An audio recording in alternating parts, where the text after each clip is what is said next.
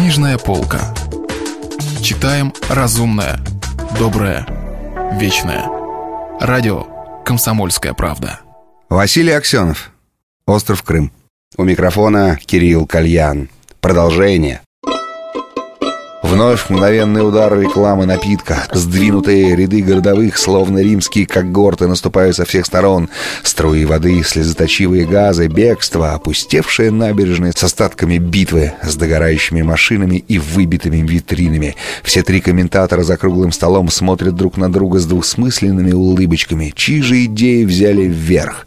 Кто победил? Как говорят в таких случаях в Советском Союзе, победила дружба. На экране появились вдруг кольца дороги, спускающиеся к Артеку, на ней медленно катящийся в открытой старой машине Арсений Николаевич. Быть может, как раз в этом ключе и размышляет о сегодняшних событиях наш почтенный вредумец Арсений Николаевич Лучников.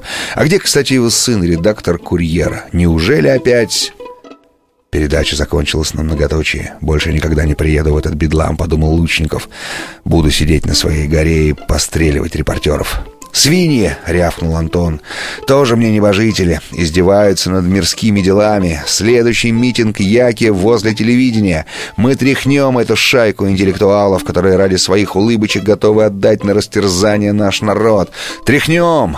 Слабо, но с энтузиазмом воскликнул Костенька Нисельрде. Что касается меня, то я сторонница СОСа.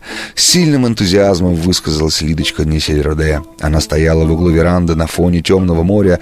Туника ее парусила. Облепляя изящную линию бедра, каштановые волосы развивались. Остальные греки разбрелись от телевизора с ироническими улыбочками. Им как раз больше импонировала шайка интеллектуалов на ТВ. Теперь гости с интересом посматривали на Лидочку, как она хочет понравиться Антону и деду Арсюше. Какой энтузиазм! Мальчишки, кричащие о новой нации, это хоть смешно, но понятно, но тридцатилетняя потаскушка, решившая заарканить редактора «Курьера» и ударившая в романтику общей судьбы, это уж, простите, юмор высшего класса. Предположите, господа, что мечта Лидочки Нильсерюде осуществится, и она породнится с Лучниковым. Что произойдет с бедной барышней в новом семейном компоте? Папа Нильсельроде — махровый монархист, а ведь она благовеет перед своим папой, потому что он дал ей жизнь. Мама Нильсельроде за конституционную монархию, а ведь и мама — это Лидочкина второе «я», да и воспитание она получила английское. Будущий тесть ее — один из отцов островной демократии, конституционалист-демократ, будущий муж — творец идеи общей судьбы, советизации Крыма, будущий же ее пасынок, а сейчас перед нами гражданин Яки Ленда — Бедная барышня. Какой надеждой освещено ее лицо. Как романтически трепещет ее одежда на фоне понта Эвксинского. Она уже видит вроде бы нашего монарха в роли генсека ЦК КПСС и Политбюро, уважающее Конституцию, предложенные им партией народной свободы, и Яки АССР в составе Ену Омба, обогренного жертвенными знаменами общей судьбы. Арсений Николаевич пригласили к телефону, и он услышал в трубке голос Бакстера. «Хеллоу, Арси!» — бормотал в трубке старый развратник. «Похоже на то, что мы с тобой еще не вышли в тираж. Поздравляю!» — сухо сказал Арсений Николаевич.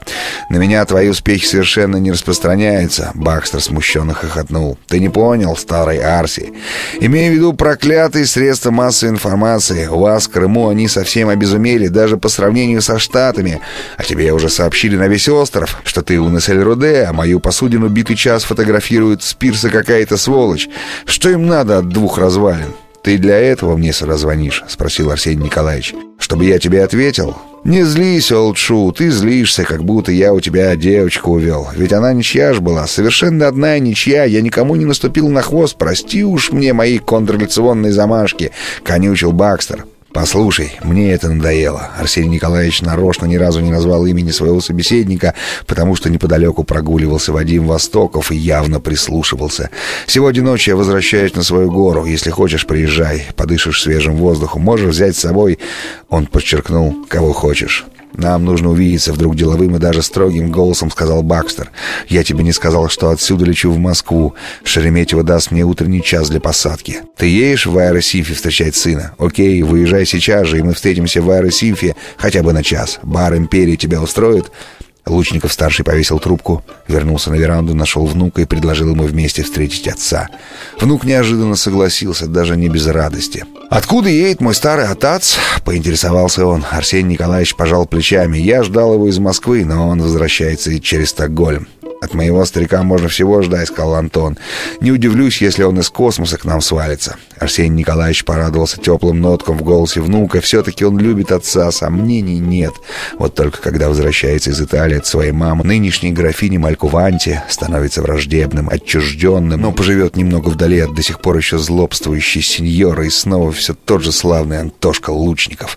С умоляющими глазами подошла Лидочка Нисельруде. Нельзя ли сопутствовать? Просто хочется окунуться в атмосферу аэропорта. Давно как-то никуда не летала, засиделась в Крыму. Атмосфера ночного аэропорта всегда ее вдохновляет. А ведь она еще немного и поэт. Еще и поэт, удивился Антон. «Кто же ты еще, Лидка? Неужто это правда, что о тебе говорят?» «Противный Антошка!» — Лидочка замахнулась на него кулачком. «Я тебе в матери гожусь!» Острый взглядик брошен на Арсения Николаевича. Пришлось брать дурищу в тунике с собой. Ее посадили на задний широченный диван в Бентли, а сами сели впереди. Антон за рулем. Пока ехали, Антон безумолку болтал о своей новой идеологии. Может быть, он решил за дорогу до аэропорта обратить дедушку в свою веру. 60% населения на острове сформировавшиеся яки. Вы, старые евровакуанты, оторвались от жизни. Не знаете жизни народа, не знаете тенденций современной жизни. Долг современной молодежи способствовать пробуждению национального сознания. Все русское на острове — это вчерашний день, все татарское — позавчерашний день. Англоязычное население населения — это вообще вздор. Нельзя цепляться за призраки, надо искать новые пути. Дед соглашался, что в рассуждениях внука есть определенный резон, но, по его мнению, они слишком преждевременны. Что говорить о новой нации? Нужно прокатиться по меньшей мере еще раз через пару поколений. Сейчас нет ни культуры яки, ни языка яки. Это просто мешанина, исковерканные русские, татарские, английские слова с краплениями романских и греческих элементов. Внук возражал. Скоро будут учебники по языку яки, словари, газеты на яке, журналы, канал телевидения. Есть уже интересные писатели, писателя Яки. Один из них он сам писатель, Тон Луч. «Ваше движение, — сказал Арсений Николаевич, — если уж оно существует, должно быть гораздо скромнее. Оно должно носить просветительский характер, а не «Если мы будем скромнее, будет поздно», — вдруг сказал Антон тихо и задумчиво. «Может быть, ты и прав, дед, мы родились слишком рано. Но если мы будем ждать, все будет кончено очень быстро. Нас сожрет Савдепия, или здесь установится фашизм. Словом, он замолчал. Арсений Николаевич впервые серьезно посмотрел на своего любимого мальчишку, впервые подумал, что он его недооценивает, впервые подумал, что тот стал взрослым, совсем взрослым. Лидочка Неселеруде в мужских разговорах участия не принимала, она была подчеркнута женственно и романтично. Откинувшись на кожаное сиденье, она как бы мечтала, глядя на пролетающие звезды, луну, облака.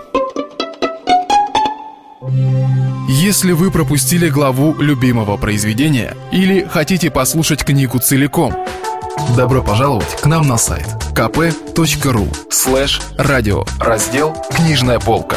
Книжная полка. Читаем разумное, доброе, вечное.